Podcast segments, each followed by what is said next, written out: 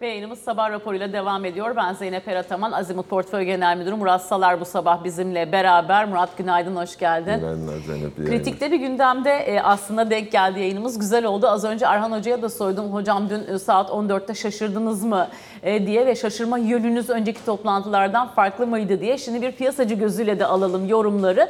Dün biz terminalden baktığımızda Ebru Usta ile de az önce konuşuyorduk. En yüksek 20,5'luk bir tahmin vardı. Ve mesela Selva Hoca gibi isimler hep der ki önden yüklemeli yaparsanız aslında bu geçişkenlikte zaman kazanırsınız. Yani 20 puan faiz artıracaksan işte 10, 5, 3, 2 gibi gidersen aslında kendine buradan bir alan yaratırsın. Bizim Merkez Bankamız bunu tercih etmedi. Ama dünkü karar özeline önce bir gelelim. Nasıl yorumladın metin değişikliği ve kararı? Aslında büyük bir sürpriz oldu tabii yani. e, yavaş yavaş biz böyle o işte 250 bas puanlara, 200 bas puanlara alışmaya başlamıştık. Ama biraz geriden alırsak Zeynep'ciğim şimdi e, seçim sonrasında, seçim akabinde yeni hükümette e, Sayın Mehmet Şimşek'in görev alması pozitif bir karardı. Merkez Bankası Başkanımızın değişmesi, yeni başkanın atanması bu da pozitif bir karar.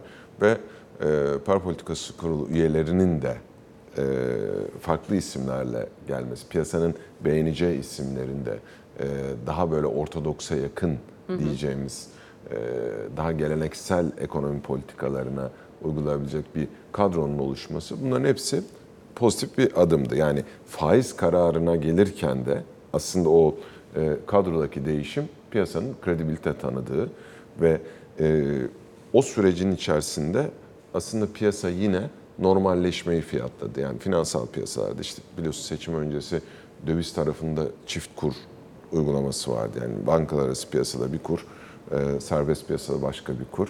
E, dövize mü- müdahale vardı. Faiz konusunda hep aslında hala da devam ediyor ama daha böyle zorlayıcı bir yapı vardı vesaire. Bunların hepsi ortadan kalktı. Geriye bu kadronun alacağı ekonomik kararlar kaldı. Yani hani icraat nasıl olacak bunu beklemeye başladık. Ee, faiz konusundaki beklenti yavaş yavaş azalmaya başlamıştı.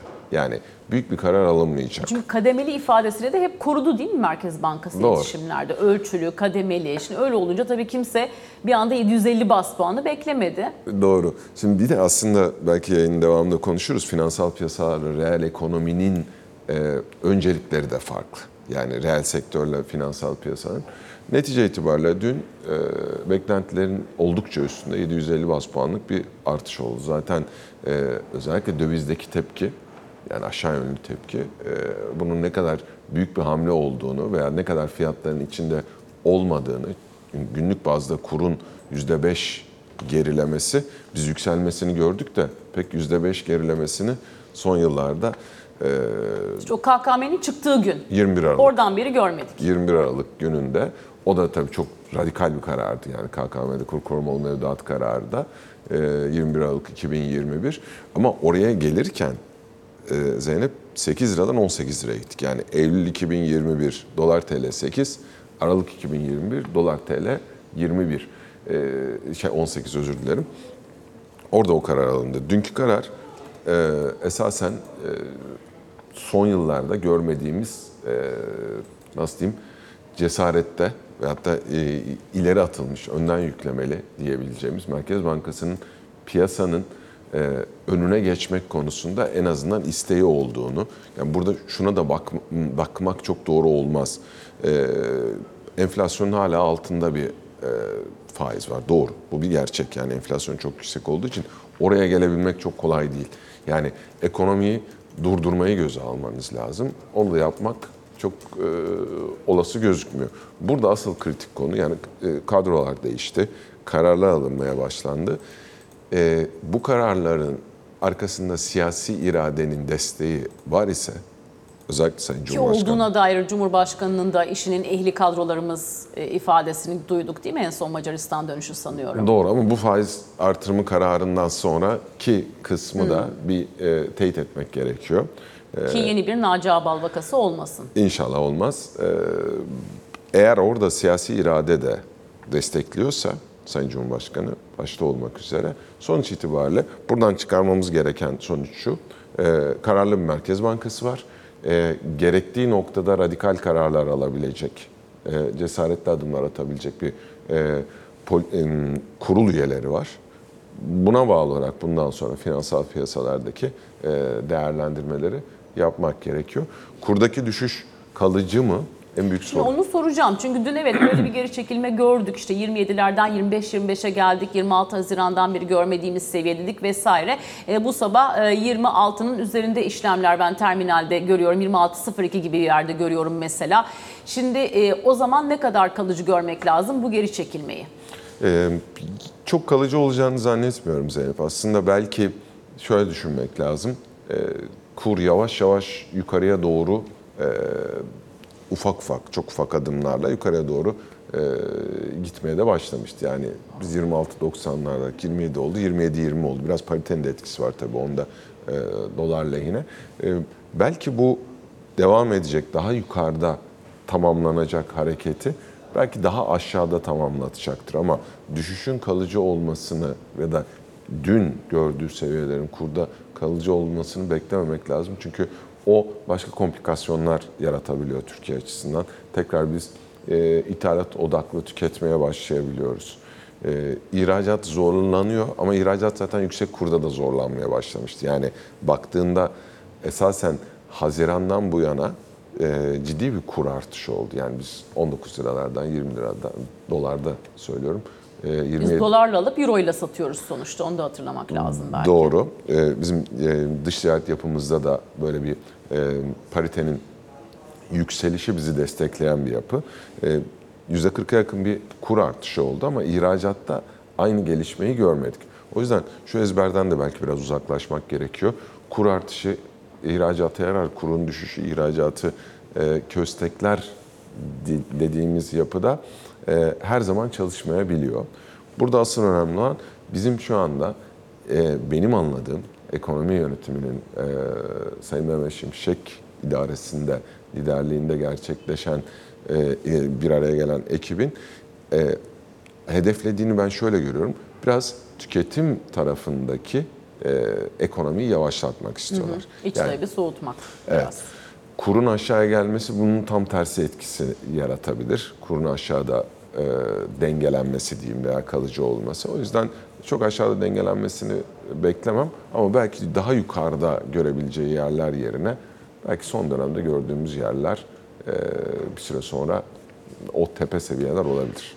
Şimdi mesela City'nin birkaç gün önce açtığı pozisyon vardı biliyorsun. Uzun e, e, tarafta e, doları koymuşlardı, kısa tarafta TL'yi koymuşlardı. 32'yi hedef fiyat göstermişlerdi ve 25'te zarar kes koymuşlardı. Dolayısıyla dün bu pozisyonun kapandığını takip etmiş olduk. O da bir başka gelişme. Şimdi dönelim buradan CDS'e çünkü orada da 400 bas puanın altını gördük. Şimdi buralar ne kadar kalıcı bir de onu konuşalım. Çünkü dün mesela Eurobond performanslarına bakıldığında gelişen ülke evreninde en iyi 10'dan 5'i Türk kağıdı başta 2047 vade olmak üzere. Doğru. Ee, şimdi bizim aslında CDS'te e, gene seçim öncesi böyle çok off seviyeler gördük. 700 küsürlerdi yanlış hatırlamıyorsam. Evet, evet. Ee, ve bir süre kaldı orada. Hani gördük dediğimiz çarpıp geri dönmedi. Bir süre kaldı. Ee, en aşağıda da yanlış gene hatırlamıyorsam son 3-4 yıl içerisinde 260'lar civarı bir şey hatırlıyorum. Naci Abal döneminde yine. Ee, bu arada geniş bir şeyde boşlukta gidip geldik. Baktığında orta noktaları aşağı yukarı zaten 400-450 bunun e, yani o uç en uçtaki marjinal seviyeleri dışarıda bırakırsak orta seviyeler 400-450 gibi bir yerlerde dengeleniyoruz. Kalıcı olursa, kalıcı olması bence e, ekonomi yönetiminin bu aldığı kararlar bir iradeyi gösteriyor. Siyasi irade de bunu destekler ise özellikle işte yerel seçimler yaklaşılıyor, yaklaşıyor. E, bir şekilde bu maliye politikasında uygulanan yaklaşımla birlikte e, tüketim tarafında zorlanılıyor. Yani akaryakıt fiyatları başta olmak üzere ÖTV'nin etkisiyle e, onların seçim sonuçlarına, tüketici güvenine nasıl yansıyacağını bir şekilde takip etmek lazım. Şayet ekonomi yönetimi artı Şu anda siyasi- aşağı yönlü bir yansıması var ilk etapta. Doğru. Ee, eğer ekonomi yönetimi artı e, siyasi irade birlikte kararlılıkla bu politika yani dünden itibaren daha böyle keskinleşen diyeyim, daha belirginleşen politikayı uygulamaya devam edecekse CDS tarafında daha aşağıları görmemiz yüksek olasılık. Çünkü söylediğim gibi 2021 yılı ba- başlarında biz e, 260'tı gene e, hatırladığım kadarıyla 260 seviyelerine kadar gerilemiştik. Şimdi e, dün tabii CDS geri çekilirken bankalar yükseldi. E, o tarafı da açmak lazım. Çünkü bankalarla ilgili bu hafta tabii çok yoğun bir haber akışı oldu. İster istemez KKM'den çıkış adımları gelince hemen herkes işte hesapları yapmaya başladı. Peki o zaman işte mevduat faizi ne olur, ticari kredi faizi ne olur? Bankalar yeniden işte net faiz marjı e, diyerek işte esas faaliyetlerine geri dönebilirler mi? Ki mesela İş Bankası Genel Müdürü Hakan Arı'nın bu konuda e, olumlu beklentileri vardı. Bir normalleşme beklentisi vardı bu haftaki söyleşimizde. E, orayı da sormak istiyorum aslında e, Murat neler beklersin? Çünkü dünkü faiz artırımı sonrası bu sefer tabii mevduat faizinden e, beklentiler de biraz daha yükseldi. Çünkü KKM çıkış e, tebliği esasında gelecek pazartesiden itibaren hayatımıza girecek. Yine krediler tarafına gittiğimizde oradaki tavanların da yükseldiğini tabii şu anki katsayıyla en azından takip ediyoruz. Mesela ticari kredilerde 56,2 oldu 37,8'den ama merkez burada yeni bir referans faiz, yeni bir tavan faiz koyacak mı, serbest bırakır mı? Bunlar da tartışılıyor. E, ne dersin bankaları nasıl bir süreç bekler peki? Ee, biraz şu, şunu da netleştirmek lazım Zeynep'ciğim. Şimdi reel sektörün e, ekonomi yönetiminden beklentileri var. İşte yüksek kredi faizi olmasın. Ama ülkenin gerçeği o değil. Yani e, maalesef o değil. Çünkü baktığınızda yüksek enflasyon var ve reel sektör bir şekilde bu enflasyondan da nemalandığı dönemde oldu. Stok değer artışıyla vesaireyle. Şimdi bu enflasyonun tekrar e, tek haneye gerçekten inmesi gerekiyor. Bütün bu e, sosyolojik denklem açısından, yani ülkenin tamamı açısından özellikle gelir seviyesi düşük e, nüfus kesimi açısından e, bir şekilde enflasyonun e, kalıcı bir biçimde tek haneye tekrar gel- gelmesi gerekiyor. Bugün de bunun tek yolu e, bir şekilde ekonomiyi soğutmak. Yoksa geçmişte olduğu gibi krediye kolay ulaşılan, düşük faize ulaşılan bir dönem yaşadığımızda bu ister istemez bize hep enflasyon olarak geri dönüyor.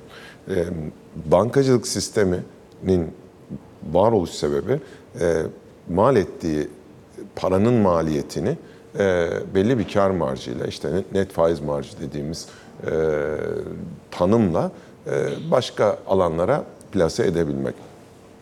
Son dönemde son bir, bir buçuk yılda Türkiye'de çok fazla mikro düzenleme geldi. Bankacılık düzenleme. Yüzlerce. Evet. Evet. Yani artık böyle yani birbiriyle linkini de kurmakta biz de zorlanıyoruz, takip etmekte zorlanıyoruz. Ee, kredi mekanizmasının nasıl işleyeceğine dair devlet düzenlemeler getirdi zaman zaman. Ee, burada dünkü karar bir faiz kararı.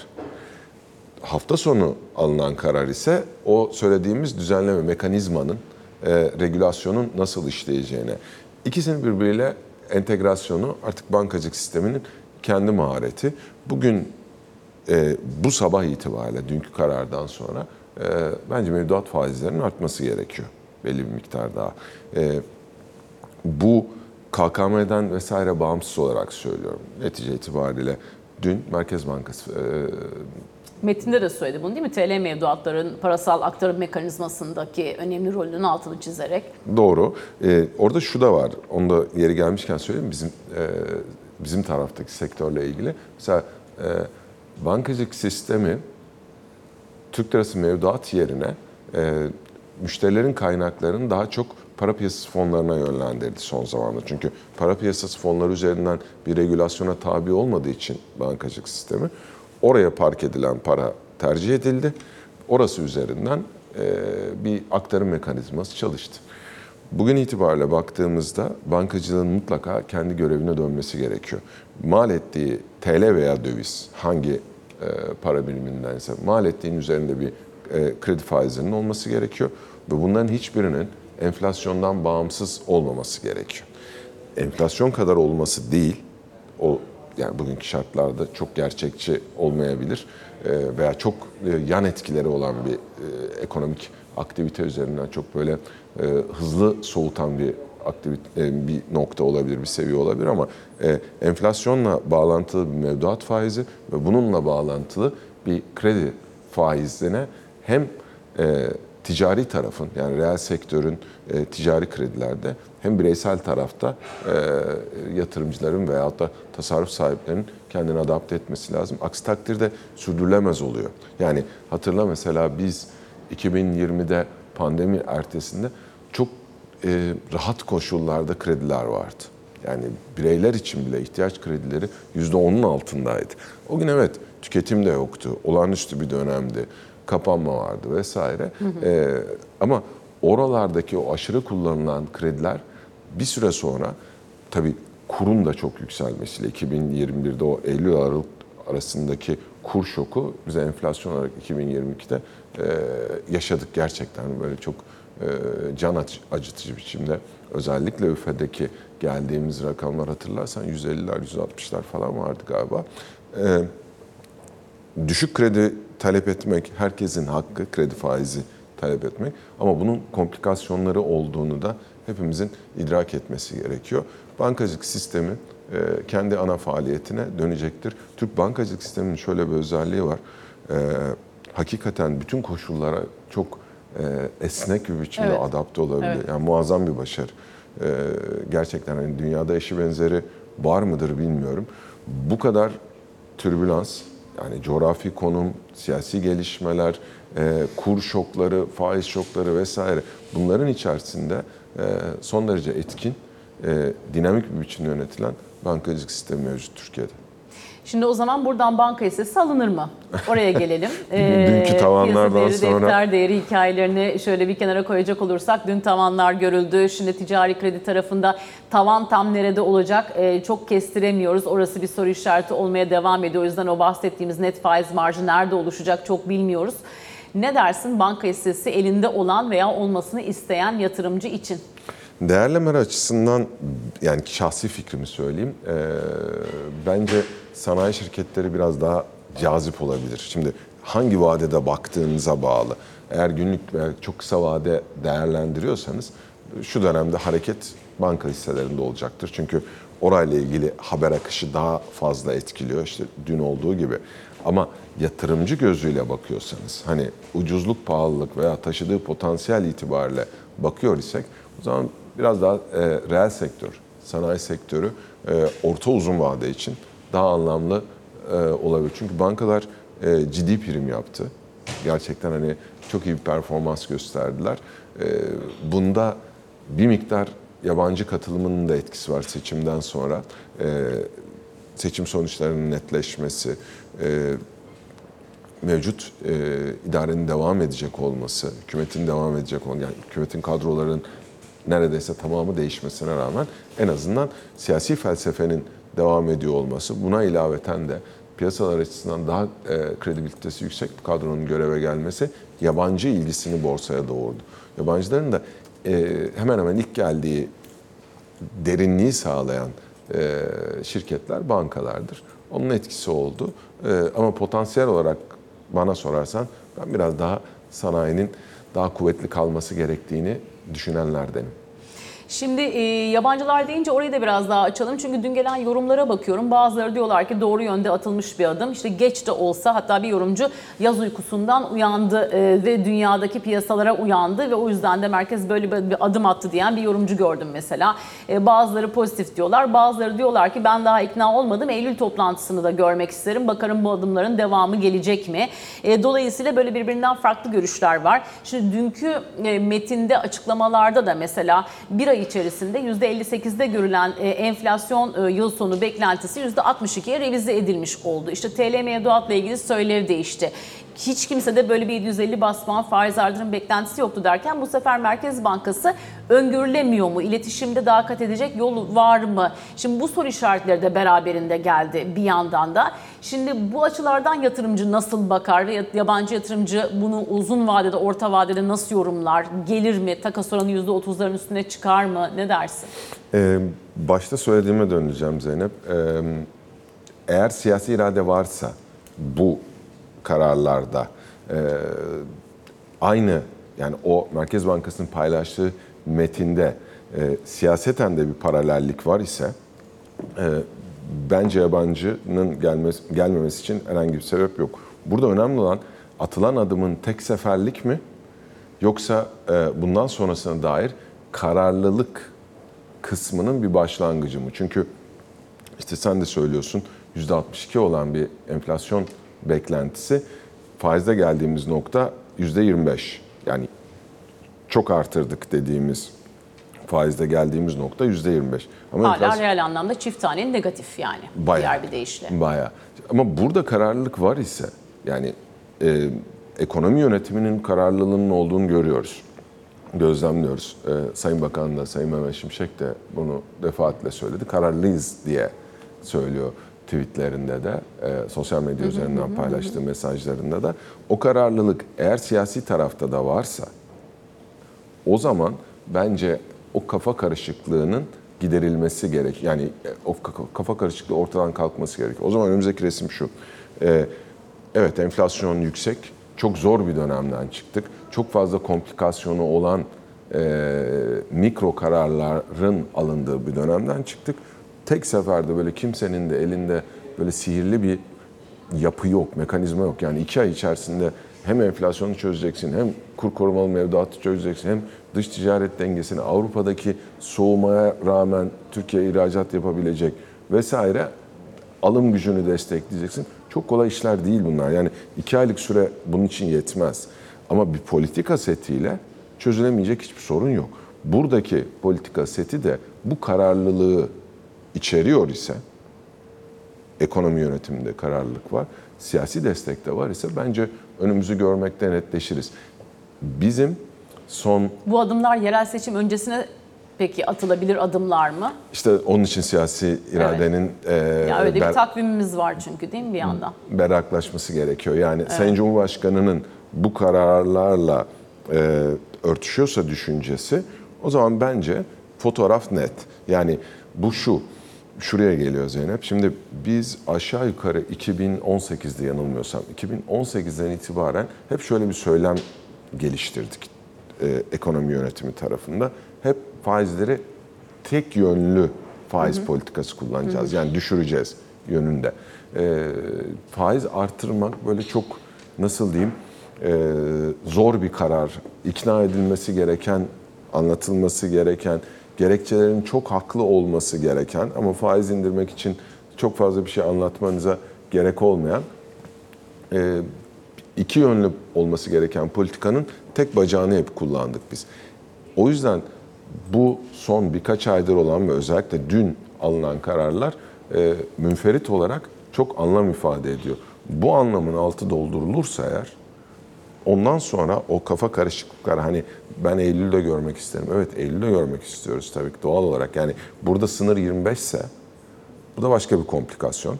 Yani kur üzerinde o zaman piyasa kur tarafında Merkez Bankası'nı test eder. Şimdi yabancı kurumlar hep yıl sonu tahminlerini %30-35'lere çekmeye başladılar politika faizinde. E, Biz zaten şu anda 25'e geldik. Ee, biraz enflasyonda, biraz enflasyonda mesafe kat edilmesi gerekiyor. Yani yavaş yavaş baz, baz etkisiyle vesaireyle önümüzdeki dönemde işte e, yaz aylarından itibaren belki bahar aylarından itibaren enflasyonun gerileyeceğine dair işaret alabilirsek 30-35'lik e, politika faizi yeterli hale gelebilir bulunduğumuz seviye değil, sonra geleceğimiz seviyeden bahsediyorum. Yani ileriye dö- yönelik bir enflasyon Evet. tahmininde.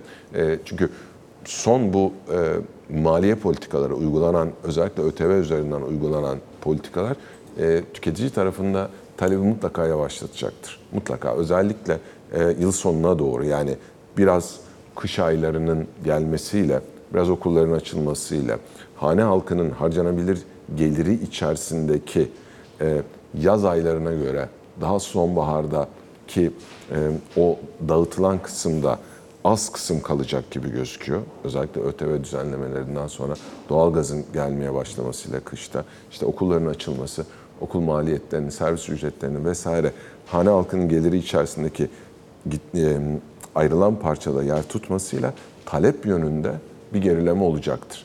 O da enflasyonu aşağıya doğru çekmek konusunda destek sağlayacaktır. Faiz politikası da bunu destekliyor. Bir süre sonra enflasyon tahminlerinde biz her ay daha aşağıyı görmeye başlarsak o zaman diyeceğiz ki bu politika setinin sonuçları hem maliye politikasında hem para politikasında ikisi birlikte kullanılıyor dikkat edersen. Tabii. Ee, bunların sonuçları en azından tünelin ucunda e, ışık, Işık görün- var. Göründü diyeceğiz. Onu bekliyoruz. Şimdi onu beklerken yatırımcı ne yapıyor? Son 2-3 dakikada da onu toparlayalım. Halka arzlara inanılmaz bir rağbet var. Bugün Financial Times'da da haber var. Londra'yı, Milano'yu, Frankfurt'u geride bıraktı. İşte İstanbul liderlik ediyor halka arzlara demişler. Ama tabii ki haberin içeriğinde 30 küsur şirket borsaya geldi. Kabaca 2 milyar dolar buradan kaynak yarattı. Ama bunu yaparken de enflasyon e, yüzünden işte ev, araba alırken halka arzlara bir miktar parayı korumak için garanti bir yatırım aracı bakış açısı gelişti. Ve bir yandan da dolaşım oranları çok yüksek olmadığı için aslında bireysel yatırımcının bir şirketin yönetimi üzerinde kontrol sahibi olabileceği yurt dışındaki gibi böyle bir aktivist yatırımcı profili bu kadar sofistike bir durum Türkiye'de söz konusu değil diye iki farklı açıdan bakmışlar. Şimdi yatırımcı sayısı 6.1 milyonla rekor kırdı. E, yatırımcıların kabaca yarısı tek bir halka arza mesela adeta tırnak içinde saldırmış vaziyette. Şimdi nasıl saldırmasın diyeceksin. Çünkü halka arz getiri tablosunda da yüzde bine yakın oranlar var yılbaşından bu yana. E, son not bir de burayı açalım istersen. Bu furya devam eder mi? Son 2-3 dakikada da burayı toparlayalım. Ee, şöyle cevap vereyim. Etmemeli. Yani yatırımcılara benim naçizane tavsiyem şu. Hiçbir şirket sermayedarı kurduğu, büyüttüğü, halka arz edecek seviyeye getirdiği şirketini gerçek değerinin yarı fiyatına satmaz. Yani insan doğasına aykırı, tabiatına aykırı. Dolayısıyla e, o şirketi kuran, geliştiren, ne bileyim yatırımlarını yapan, e, başından itibaren bütün o sürecin içerisinde olan sermayedara göre bu 6.1 milyon vatandaşımızın daha değeri doğru biliyor olduğunu ben çok zannetmiyorum. Bu bir popülarite. Yani bu dönem bu popüler. E, halka arzlara gireceğiz işte tavan tavan yola devam edecek. Ancak gerçek değer açısından baktığında Zeynep e, böyle bir matematik kalıcı olamaz. Bir yerde olmayacaktır. E, yanlış hatırlamıyorsam seçimde oy kullanan seçmen adetinden hatırlıyorum. 48 milyon civarıydı. 18 yaşından büyük olan demek ki Türkiye'deki vatandaş sayısı. Bunun 6.1'inin 6.1 milyonunun borsada yatırımcı olması biraz ekstra.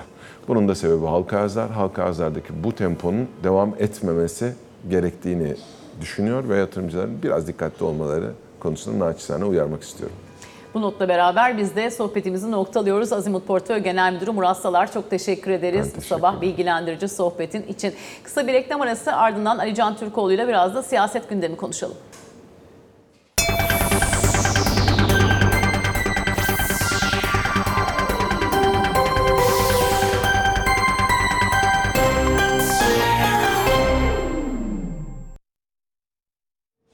Devam ediyoruz sabah raporuna. Bloomberg KT Genel Müdürü Ali Can Türkoğlu ile beraber. Ali Can günaydın. Günaydın. Şimdi dün dedik ki Bakan Fidan'ın Irak'taki temaslarında acaba Bağdat'tan sonra Erbil olacak mı orayı izleyeceğiz. Oradan sonra da artık e, tekrar objektifimizi Ukrayna'ya ve tahıl koridoru meselesine çevireceğiz. Şimdi burada hangi aşamadayız? Neler bekleyelim yeni günden? Ee, şimdi evet Erbil'de de ziyaretler oldu. Hem Hakan Fidan hem Alparslan Bayraktar'ın olduğu Kürt Bölgesel Yönetimi tarafıyla. Neden önemli? Şimdi ana ana madde aslında e, konuşulan ana husus e, terörle mücadele konusunda PKK ile ilgili olarak Türkiye'nin Irak'tan da artık PKK'yı terör örgütü olarak tanıması ve mücadelenin beraber sürdürülmesi, Irak topraklarından da PKK'nın bertaraf edilmesi. Bu kapsamda zaten bir destek e, arayışı da var. Hatta şu mesaj bile verilmiş yani gelin beraber mücadele edelim. Siz etmeyecekseniz bize izin verin. Biz burada gereken mücadeleyi Türkiye olarak yaparız da denmiş. Dolayısıyla terörle mücadele konusu öncelikli gündem maddesi. Ama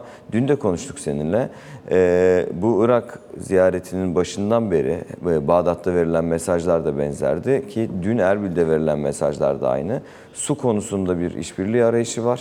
Ee, ama bunun dışında da daha geniş kapsamlı bir enerji işbirliği e, modeli kurulacak gibi gözüküyor. Çünkü e, Kerkük petrol boru hattından petrol akışının yeniden başlaması başta olmak üzere enerjinin birçok dalıyla ilgili olarak Türkiye ile Irak arasında e, yeni anlaşmalar kapıda gibi gözüküyor. En azından birçok yeni görüşmenin yapılabileceğini şimdiden söyleyebiliriz. Çünkü e, dün e, Barzani ile hem Hakan Fidan'ın görüşmelerinde hem Alparslan Bayraktar'ın görüşmelerinde buna yönelik e, mesajların özellikle altı çiziliyor hem e, bölgesel yönetim tarafından hem Türkiye tarafından. Dolayısıyla e, enerji başta olmak üzere Irak'la hem Bağdat'la hem Erbil'le e, yakın zamanda yeni işbirliği modelleri üzerine açıklamalar duyacağız gibi geliyor. Bu arada ham petrol boru hattından petrol akışının da yakın zamanda başlayacağı konusunda e, sözlü bir mutabakata varılmış gibi anlaşılıyor. Onun dışında bugün ee, Hakan Fidan'ın Dışişleri Bakanı'nın Ukrayna ziyareti var evet. Şimdi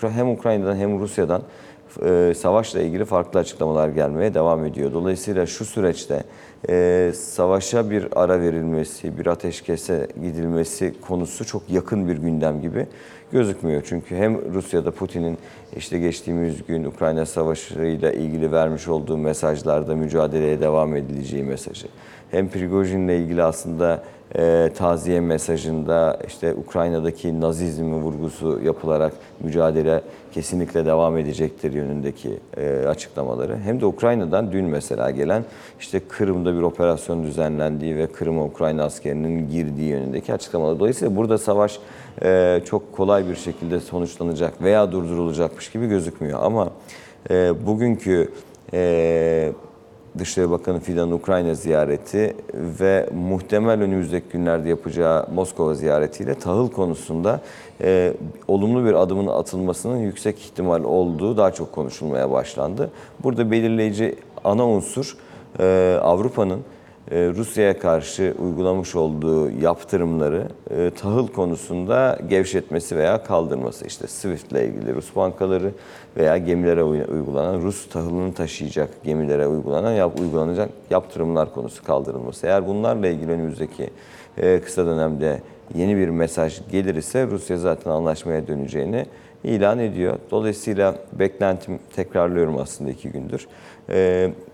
Hakan Fidan'ın önce Ukrayna'ya sonra da Rusya'ya gitmesi, e, bu görüşme sonrasında da Erdoğan-Putin görüşmesinin sağlanması bir işte bir haftalık süre içerisinde tüm bu görüşmelerin yapılabileceği de ifade ediliyor. Dolayısıyla savaşla ilgili düşünceler negatif olmakla beraber tahıl koridoruna Rusya'nın geri dönüşüyle ilgili hala bir olumlu e, mesajın alınabileceği e, yönünde beklenti Ankara'da hakim. Şimdi Ankara demişken yine Cumhurbaşkanı'nın gündemine de dönelim. Orada da dün iki önemli açıklama var. Biri emekliler için tabii serzenişlerini duyuyoruz, anlıyoruz diyor Cumhurbaşkanı. E, yıl sonuna kadar adımlar atılacağını ifade ediyor. Bir yandan da emlak ve kira piyasası ile ilgili dengeye kavuşturacağız şeklinde bir e, ifadesi var. Nasıl yorumlamak lazım? Şimdi emekli konusu e, şimdi bir yandan memur konusu konuşulduğu için aslında Cumhurbaşkanı ilk açıklamalarında memura zam gelirken emekliye gelmemesi olacak şey değil diyerek bu beklentileri hükümetin dinlediğini ve bir çalışma yapıldığının mesajını zaten hafta başında vermişti. Dolayısıyla daha sonrasında da AK Parti'den e, farklı isimlerden de bu yönde çalışma yapıldığıyla ilgili bizzat kendi ağızlarından da değerlendirmeler duyduk. Ee, emekli konusundaki durum benim bildiğim kadarıyla şu. Şu anda Çalışma Bakanlığı bir çalışma yürütüyor. Önümüzdeki ilk kabine toplantısına yetişmeyebilir ama e, Eylül'ün ikinci yarısındaki kabine toplantısında da Cumhurbaşkanı'na sunulması planlanıyor. Eğer yetiştirilebilirse e, 1 Ekim'de meclis açıldıktan sonra da sürecin Türkiye Büyük Millet Meclisi'ne taşınması, kanun teklifinin verilmesi, ilgili e, mekanizmaların işletilerek yıl sonuna kadar da bunun e, emeklilerle ilgili düşünülen artık planlanan program neyse, nasıl bir oran düşünülüyorsa buna ilişkin çalışmaların da başlatılması. Dolayısıyla buradaki takvimden benim beklentim Eylül ayı içinde Çalışma Bakanlığı'nın kendi çalışmasını tamamlaması ve kabineye sunması, kabine tarafından herhangi bir yeni eklenecek, çıkarılacak madde yok ise e, Ekim ayı ortası gibi de Türkiye Büyük Millet Meclisi'ne sevk edilmesi yönünde olup olmayacağını önümüzdeki günlerde göreceğiz. Bu arada memurla ilgili olarak da e, dün konuşmuştuk. Bu e, 11 kişilik, 11 üyeli hakem kurulu henüz oluşturulmadı. Başkanın kim olacağını da e, şu an itibariyle bilmiyoruz ama son iki kurulda e, başkanı, Sayıştay Başkanı olarak görevlendirmişti Cumhurbaşkanı. Muhtemelen bugün de e, bu 11 üyeli hakem kurulunun oluşturulması, çalışmalarına başlaması ve gelecek hafta çarşambaya kadar, çarşamba, perşembeye kadar, 31 Ağustos'a kadar e, memurlarla ilgili e, z- zammı ne verilecekse bunun belirlenmesi bekleniyor. Dolayısıyla önümüzdeki hafta bunu da konuşacağız. Cumhurbaşkanının diğer mesajlarında da yani emlak ve kira fiyatlarının da e, dengeye kavuşacağıyla ilgili açıklamasını da e, önümüzdeki çok kısa dönemde e, bununla ilgili yapılacak yeni denet- denetimlerin sıklaştırılması ve belki farklı yeni uygulamaların devreye sokulmasıyla olabileceğini söylüyor hükümet kaynakları ama şu anda bunlarla ilgili net olarak somut olarak şu yapılacaktır diye bir husus yok. E, son bir 20-30 saniyede de muhalefetten bu hafta sonu bir şey bekleyelim mi? Ee, şu aslında yarın Sayın Akşener'in önemli bir Konuşacak, açıklaması evet. olacak Afyon'da. Bunu ilk Yani bir işbirliği mesajı mıdır? Olabilir Aslında mi? örgüt örgütü kendi örgütünü daha fazla harekete geçirmek ve şu anda özellikle seçim sonrası muhalefetin üstündeki e, işte karışıklık gölgesini kaldırmak amacıyla olduğu söyleniyor İyi Partililer tarafından kesin olmamakla beraber e, İyi Parti'nin birçok seçim bölgesinde seçime kendisinin gireceği ancak tabii ki başta büyük şehirler olmak üzere e, ittifak kapısının tam olarak kapatılmayacağı ama örgütün daha fazla hareketlendirilmesi için de İyi Parti'nin tek başına ayakta olduğu yönü, olduğu yönünde bir mesaj bekleniyor.